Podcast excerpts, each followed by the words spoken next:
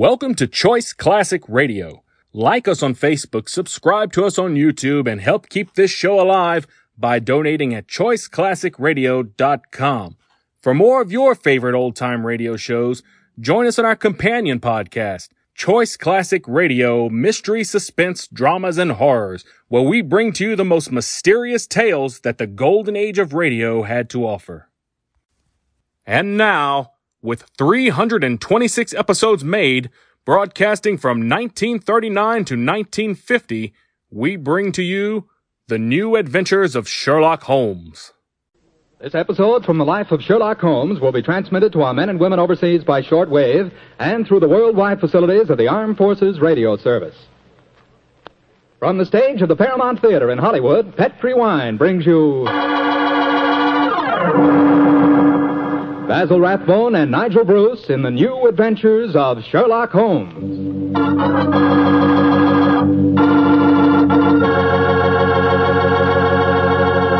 The Petri family, the family that took time to bring you good wine, invite you to listen to Dr. Watson tell us about another exciting adventure he shared with his old friend, that master detective, Sherlock Holmes.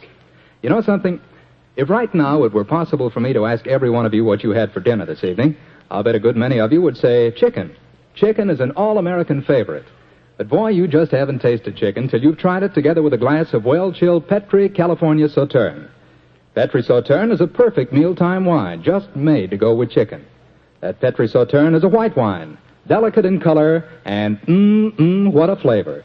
A flavor that comes right from the heart of luscious, sun-ripened grapes. You can just taste those wonderful grapes. And I'll tell you something, that Petri Sauterne is pretty much on the terrific side when served with fish or any kind of seafood, too. That's a fact.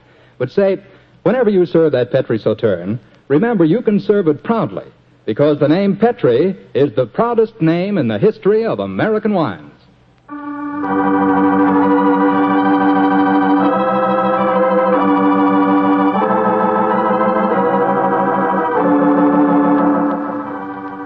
And now for our weekly doctor's appointment. Let's knock on his library door and see if. There's no point in doing that, Mr. Slattery. I'm right behind you. Oh, hello, Dr. Watson. Don't tell me you've been stalking me. No, my boy, I was on the patio and I heard your footsteps, so I thought that I'd, I'd come in and fetch you. Let's go back and sit out there, shall we? It's, it's a beautiful evening. That's fine with me, Doctor. Ah, here we are. Now settle yourself down in a chair and, and light a cigarette, if you have one. And I'll get on with my story. Well, last week you told us it concerned an adventure that you and Sherlock Holmes had in Flanders during the First World War. That's right, Mr. Slattery did. I thought that you and the great man had retired at that period. We had, my boy, but it was only natural that as soon as the war broke out, we both offered our services in any capacity that might help our country. Of course. And how did tonight's story begin, Doctor? It was in the winter of that first year.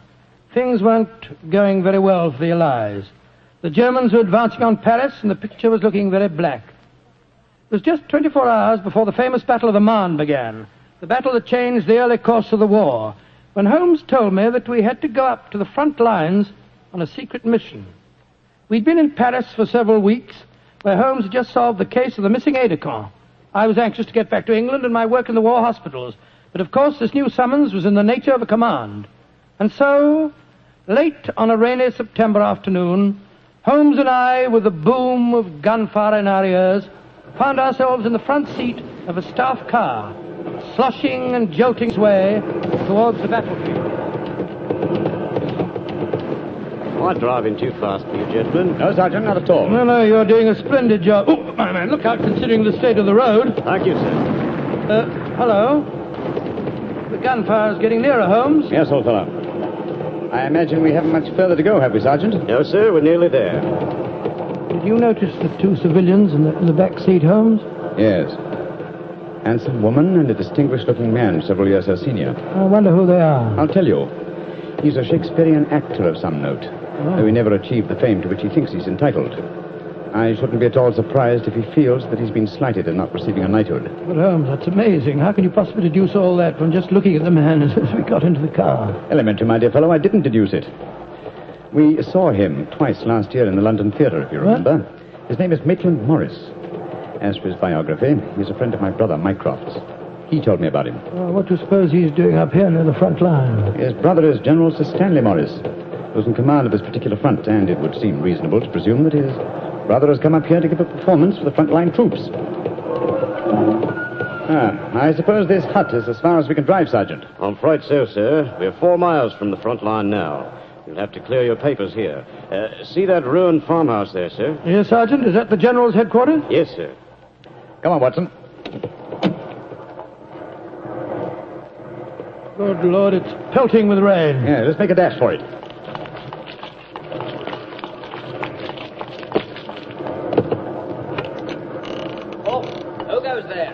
There? Friend, Give the password. St. Crispin. Pass friends and show your papers. How did you know the password, Holmes? I was given it before we left Paris, old chap. Oh, it's Sherlock Holmes and Dr. Watson, isn't it? Yes, Captain. I'm Captain Maxwell, uh, General Morris's aide-de-camp. He asked me to escort you up to his headquarters. Uh, by the way, weren't Maitland Morris and his wife in the car with you? Yes, they're just behind us. Oh, splendid. I'm afraid I'll have to ask to see your papers. Yes, of course. Here's, uh, here's my permit, Captain Maxwell. Thank you. I know you both, of course, but we can't afford to take any chances when they're this close to the enemy lines. Let's see. Oh, yeah, yes, that's fine, Doctor. Everything's in order. All right, Uh, yours, please, Mr. Holmes. Uh, here you are. Thanks. Oh, who goes there? Friend. There's the rescue party now. Oh, good. This is quite in order, Mr. Holmes. Show your papers. Oh, oh, there you are, Captain Oh, Maxwell. hello, sir. Hello, Mrs. Morris. How are you, Captain Maxwell? Well, you've both met Mr. Sherlock Holmes and Dr. Watson, I suppose? Well, no, we haven't, even though we drove up in the same car. Natural reserve of us Britishers, I suppose. How are you, Mr. Holmes? How do you do, sir? I know your brother Mycroft very well. Uh, how are you, Doctor? I'm glad to meet you, Mr. Morris. I saw you a couple of times in the theatre last year and enjoyed your performances very much. Well, thank you, sir. Well, then you must know my wife, my leading lady. How do you do, gentlemen? How do you do, pleased Mr. you. Morris? Uh, can I see your papers, Mr. Morris? Uh, just a matter of form. You Oh, understand. yes, yes, yes, of course, of course. Uh, Mrs. Morris, I presume you and your husband are going to give a performance tonight for the men going up the front line. Yes, Doctor. We're very flattered. They've asked us to do some Shakespearean scenes. Oh, yes. Although I should have thought something a little lighter would have been more appropriate. The General, he's Maitland's brother, you know, seemed to think differently. Well, my dear, show Captain Maxwell your papers. Then we can all go along and see my brother Stanley. Very well, Maitland. Mr. Morris, I shall look forward to hearing your reading of Shakespeare's St. Crispin speech from Henry V tonight. Well, bless my soul, Holmes. How did you know I was planning to do it? Well, the setting is so perfect and the time so appropriate, I can't conceive an English actor who could resist the temptation. Oh. I, I noticed that your brother appreciated the fact in naming today's password. Yes, it's amazingly appropriate. You know, it's almost 500 years ago to the day that the Battle of Agincourt took place. Well, let's hope that the results of the forthcoming battle will be equally successful for England. yes, indeed. Oh, by the way, Holmes, this will probably seem rather silly to you, but I'm an inveterate autograph collector, and I have my book here with me. I, I wonder if you'd mind signing. I it shall for be very glad to, Mr. Morris. Give me a pen, will you, Watson? Uh, here we are, uh, Holmes. You'll find yourself among quite distinguished company in that book, sir. So I see. Adelina Patti, Crown Prince of Norway. Hello. Field Marshal von Tauchnitz. Oh, yes, he was one of my admirers when I played in Munich before the war. I suppose now that our countries are fighting, I should tear that page out. Do you know, I cannot help but feel that art and the appreciation of art are independent of national hatred. Quite so, sir. I myself still have a medal presented to me by the University of Leipzig for some trifling services. There you are, Mr. Morris. Oh, thank you very much, Mr. Holmes. A notable addition to my collection. Uh, I shall be very glad to sign your book for you, Mr. Morris, if you'd like me to. Uh, that's very kind of you, Doctor. Oh, Captain Maxwell, Oh, oh, oh, if our oh. permits are all in order, don't you think we should be moving along? That's just what I was going to suggest myself. Uh, I'll take you all straight over to General Morris's headquarters.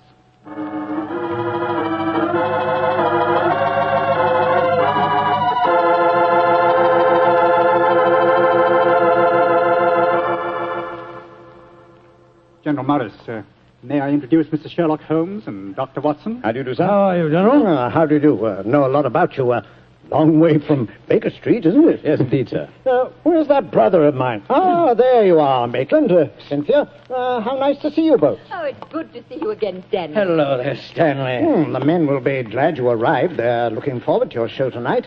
We're very flattered that they want to hear us do some Shakespeare. oh, rubbish, old boy.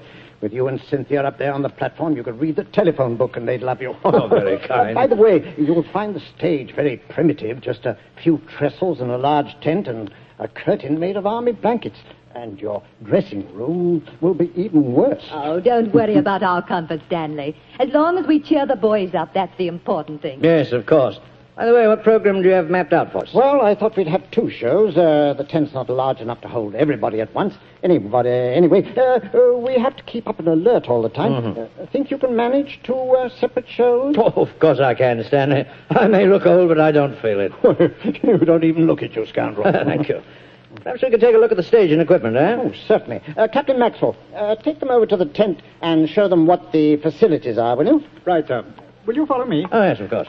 See you later, Stanley. Come along, my dear. All right. I'm glad you're here, Holmes. I'm sure I can speak quite freely in front of Dr. Watson. Oh, yes, with perfect freedom, sir. He's my colleague, and he's an old army man himself. Really? What regiment, Doctor? 5th Northumberland Fusiliers, sir. Later attached to the Berkshires in Afghanistan and, and wounded in, in the Battle of Maiwand. Really? Oh, then I'm sure I can speak freely in Oh, front of you. think- Um, Holmes, uh, you know why you're up here so near the front line, don't you? I have a very shrewd suspicion, sir. Yeah, I thought you had. That's why I asked for you to be sent here. You asked for me to be sent here, General. Yes, I, I think I understand. Well, I wish I did. Uh, you will, Doctor, in due time. In the meanwhile, gentlemen, I'll have an orderly show you to your quarters. Thank you, sir. And, uh, Holmes, uh, take a look around, will you, and keep your ears open. Uh, we're comparatively a little distance from the German front lines, and yet there's a very puzzling silence just now. Yes, I noticed that, sir. And half an hour ago, on our way up, there was, there was quite a lot of shelling. Exactly. It's unnatural and rather frightening at a time like this. You see, we're attacking at dawn. The enemy might be trying to infiltrate spies, and the whole success of this battle depends on a surprise attack. I quite understand, sir. Come on, Watson.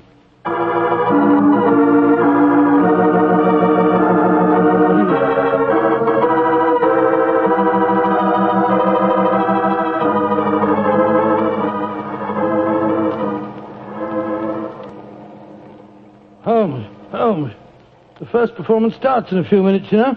They're all there waiting. Uh, why are we tramping about out here in the, in the mud and the rain? I thought a pipe or two in the open air would clear our brains. Yes, a pipe in the open air is one thing, but a pipe in a downpour of rain's another. Was it raining? Oh, didn't even notice it. I was listening to the silence. What do you mean? Thousands upon thousands of Germans. Armed Germans. Full of a blind fanatical hatred and desire to kill. Are crouched in trenches only a mile or two from here. Surrounding us are an equal number of English boys, also armed. And with a will, if not the desire, to fight. Because they know their cause is the cause of freedom and justice. All these thousands poised, ready to pounce on each other and fight to the death. And yet,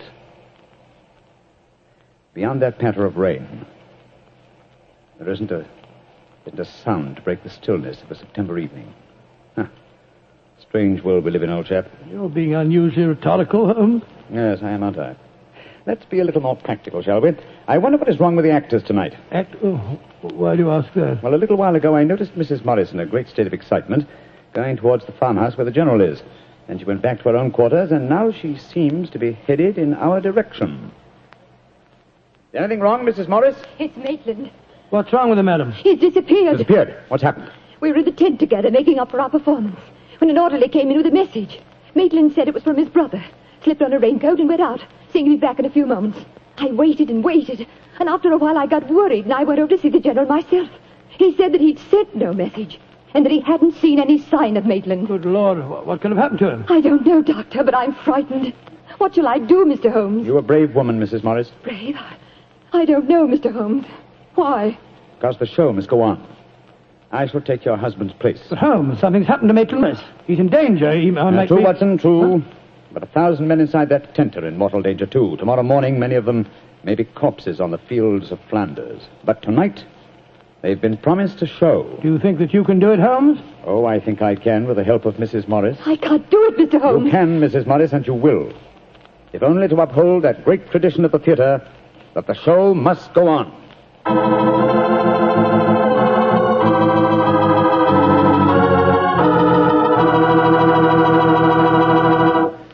Play the rest of Dr. Watson's story in just a few seconds.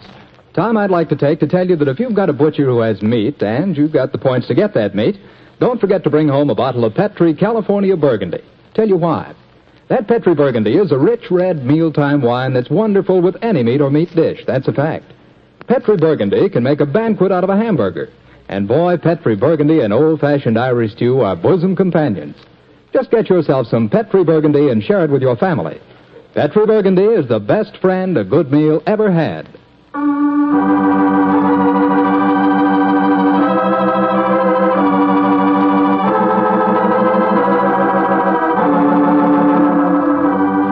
And now, back to tonight's new Sherlock Holmes adventure. It is just before the Battle of the Marne in the First World War, and Sherlock Holmes and Dr. Watson are at headquarters a few miles behind the front line trenches. A famous Shakespearean actor who was to give a performance for the troops has mysteriously disappeared, and the great detective has taken his place at the last minute. As we rejoin our story, Sherlock Holmes, alone on the improvised stage, is delivering a Shakespearean speech before a spellbound audience. Happy breed of men. This little world, this precious stone set in a silver sea, which serves it in the office of a wall or as a moat defensive to a house against the envy of less happier lands. This blessed plot, this earth, this realm, this England.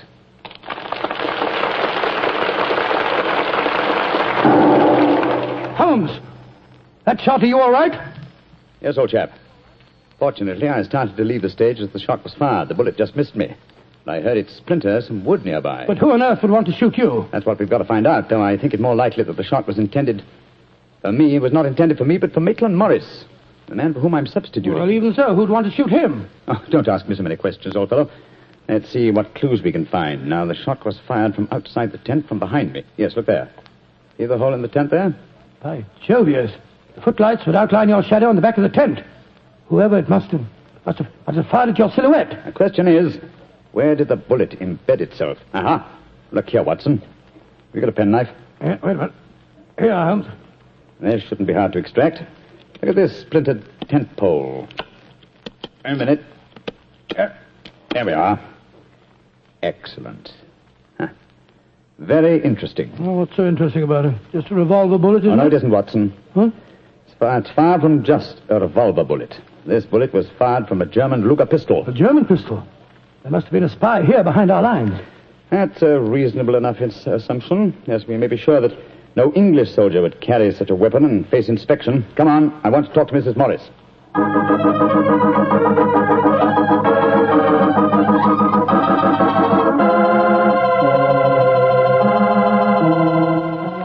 Mrs. Morris, I want you to be very frank with me. But of course, Mr. Holmes. You know why your husband's missing, don't you? No, no, I don't. Have you found out anything? Come, come, madam. Why keep up this pretense any longer? I know that your husband is a spy, or at least a, a great sympathizer with the German cause. The general's brother a spy? Good Lord. How dare you say that? Because it's true. Foreign Office have been suspicious of his sympathies for some time. His own brother knew it. That's why he asked to have me sent up here to keep an eye on him during his visit. It is true. Why should I keep up the pretense any longer? You see, Maitland was a disciple of Stuart Houston Chamberlain. Oh, who was this Stuart Houston Chamberlain? An Englishman who married one of Richard Wagner's daughters and became a German citizen, and an arch enemy of England. I tried to dissuade Maitland. I implored him to consider his British heritage, his brother's name and mine. But Maitland was a strange man. His life was one of frustration and envy. Envy of his brother, I suppose. Yes. When Stanley was knighted, it, it hurt Maitland terribly. He said it was typical if the English would knight a soldier and yet leave a great artist like himself unrecognized. That in Berlin, they really understood and rewarded the artist. Well, if the authorities knew that, it's amazing they allowed him to come so close to the front lines at a time like this. Oh, it was at the general's request. He wanted to plead with my husband to warn him that his secret was known. And now Maitland's gone over to the German lines. Oh, it's terrible. It's worse than that. It's, it's disastrous. He can give them information This is the strength of our, our troops here. He knows the password. He might even know the hour the attack is timed to start. How did your husband expect to enter the German lines in safety, Mrs. Morris? He speaks fluent German, Mr. Holmes. I fancy the autograph book he was carrying containing the signature of Field Marshal von Tauchnitz was in reality his pass through the German lines. You've told the general that his brother was gone, of course. I haven't been able to. He moved up to the front line position immediately after the first performance, though I had warned him what I thought Maitland was planning to do. I think he intended to give his performance first, then cross the lines immediately afterwards. But something must have made him change his mind. Perhaps he suspected I'd warned the general. Anyhow, as you know, when I got back to our quarters, he'd gone. Uh, did he leave any note, madam? Yes, he did. Here it is. Thank you. I have gone, my dear. Try and understand and forgive if you can. You wouldn't come with me, and so I'm taking what is left of my heart, my hopes, where they belong, among the friends that understand and appreciate me. It is something stronger than love and blood and country that makes me do this. It is something dearer to me than life itself. Dearer to me than life itself. Oh, how could he? How could he? The shame of this will kill poor Stanley. Mr. Holmes, will you break the news to him? I know it's cowardly of me, but I just can't tell him myself. Don't worry, Mrs. Morris. I'll tell him. Dr. Watson and I will ask Cap- Captain Maxwell to escort us to the General's frontline headquarters. In the meantime, try and keep calm. We'll tell him.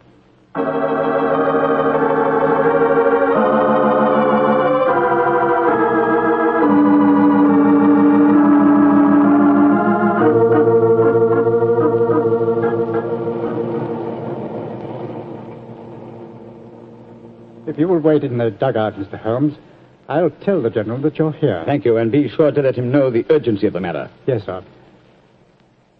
Holmes, this is a dreadful business. Yes, it is, Watson. Though if my plans work out correctly, I think the success of tomorrow's battle may not be imperiled. What plan? Listen. You know, Holmes, a strange silence from the German line since we came here might be accounted for by the fact that they knew Maitland was making his getaway. They wouldn't want to risk wounding such a valuable spy. Quite possibly. What I still don't understand is who shot at you with a German pistol and why. You're being very dense, old fellow. Surely it's obvious that. Here comes General Morris now. Poor devil. This is going to be a dreadful shock to him. Hello, Holmes. Uh, Dr. Watson? General Morris, I'm afraid that I've bad news for you. Your brother has gone over to the German lines. Maitland did go there. I should have put him under an armed guard as soon as he came here, but, but I thought I could reason with him, appeal to his sense of honor. Instead of which you tried to shoot him, sir, but uh, fortunately for me, you missed. You see, I took his place at the first performance. But that shot was fired from a German pistol. True. That was when I first knew the general had fired the shot. But I still don't see how you could now. Only a high-ranking officer, not subject to inspection, could carry a non-regulation firearm. You're an old army man, you should know that. In any case, you'll observe that the general carries a Luger at his waist. Great heavens, Holmes. I, I thought I was firing at Maitland. I, I had no idea that, that it was you. You intended to kill your own brother, sir? Yes. And I'm sorry I failed. I, I'd rather see my brother dead than alive and a traitor to his country. But now he, he's safely in the German lines. Heaven knows what secrets he may be imparting.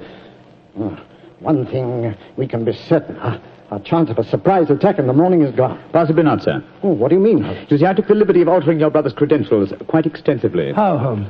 I knew of his German sympathies. Mycroft had given me a great deal of information about him, and so I took it on myself to decide that it was unsafe to allow him so near the enemy lines with his own identification on him. Well, what did you do, Holmes? I took the liberty, sir, of stealing his autograph book, the one containing the magical signature of Field Marshal von Tauchnitz. I have it in my pocket now. I think we shall find within its pages a code concealed in the various autographs, giving valuable information to the enemy. Good Lord. I also switched uh, military permits on him. I felt that in the event that he did go over to the German lines, his welcome might be less cordial if they were under the impression that they'd uh, captured Sherlock Holmes. To make that identification doubly sure, I also slipped in his pocket a slight souvenir of my own. By Joe Holmes, you mean that medal that was presented to you by the University of Leipzig? Exactly, old fellow. I no longer wish to uh, own a decoration given me by a country of barbarians, and it seemed a rather neat and effective way of returning it to them. So the Germans will think they've captured Sh- Sherlock Holmes? Yes, sir, and unless I'm much mistaken, he'll receive very short shrift at their hands. Yes, they hate you. There's your answer, sir. I'm sorry. Well, don't be sorry, Holmes. It's better that way. Now his secret can die with him. Excuse me, sir. Uh, uh, yes, Maxwell, what is it? Would it be in order for me to return to headquarters now, sir? It's very nearly time for the second performance, and I've still been unable to trace the whereabouts of your brother. Well, my brother will not be acting tonight, I'm afraid. Holmes, I wonder if I might ask you to take his place once again. If you want me to, General. I do. Maitland had planned to do the St. Crispin speech from Henry V. Uh, he knew how much I loved it. I realize that, sir. When I was told the password up here. Well, can you remember the speech, Holmes? Oh, I think so. At any rate, I can try. Then do it for me, my dear fellow, will you? For me. I'll be very proud to do it, General. Goodbye and good luck. Thank you, Holmes. Captain Maxwell, uh, take them back to headquarters, will you? Uh, the men will be waiting for the performance.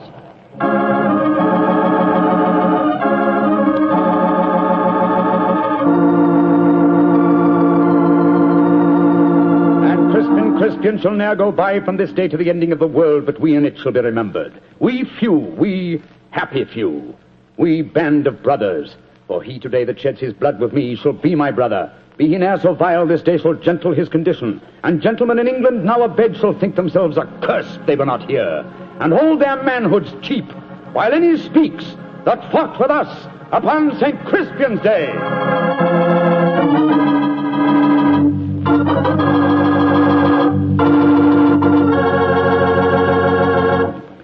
Doctor, that was a bit of an exciting adventure you You told us. know, I, I can still remember that awful feeling I had when I heard the shot in the tent and realized someone had tried to kill Holmes. He did have a narrow escape, didn't he? Well, Holmes always said there was no such thing as a narrow escape. He said you either escaped or you didn't. If you did, well, why worry? And if you didn't, uh, you couldn't worry. So what?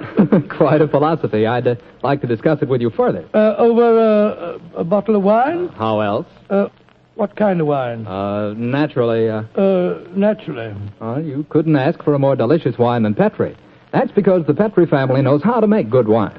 They ought to. They've been making fine wine ever since they started the Petri business way back in the 1800s. And because the business has always been family owned and operated, well, they've been able to hand on from father to son, from father to son, all they've ever learned about the art of turning luscious grapes into fragrant, delicious wine.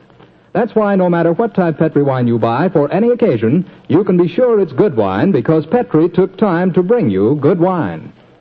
And now, Dr. Watson, how's about giving us a clue to next week's Sherlock Holmes Well, next adventure? week, Mr. Clatter, I'm going to tell you in a most unusual adventure in which Holmes and I are trapped in an airtight metal chamber, our only companion being a murdered scientist. Well, sounds like a story we don't want to miss, Doctor. See you next week. Yes. Oh, just a second, Mr. Before we go, I, I just want to tell our listeners that tonight we're broadcasting from the stage of the Paramount Theater here in Hollywood on behalf of the 7th War Loan Drive. The ticket of admission to the theater was a war bond. I'm mentioning this to remind you, our friends, that you have an important part to play in making the 7th War Loan a success. Buy more and buy bigger bonds than ever before. They're needed to pay for new super forts, new jet-propelled fighters, newer and bigger weapons to lick Japan. Remember, in spite of the magnificent achievements of our forces in the Pacific, the Japanese war has just begun. So let's go all out for the mighty 7th War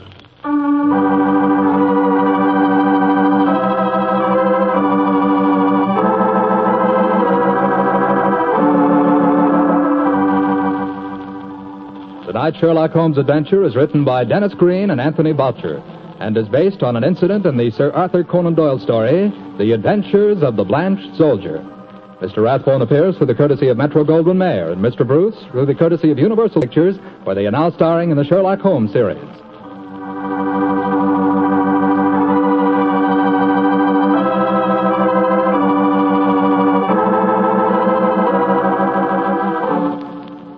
The Petri Wine Company of San Francisco, California invites you to tune in again next week, same time, same station. Oh, the Petri family took the time to bring you such good wine. So when you eat and when you cook, remember Petri wine. To make good food taste better, remember. Pet, pet, Petri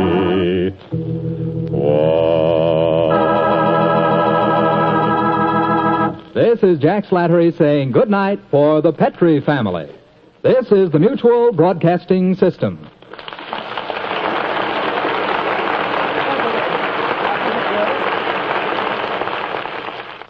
That concludes today's episode. We'd like to thank you and remind you to donate at choiceclassicradio.com. Remember, your donations make episodes like this possible.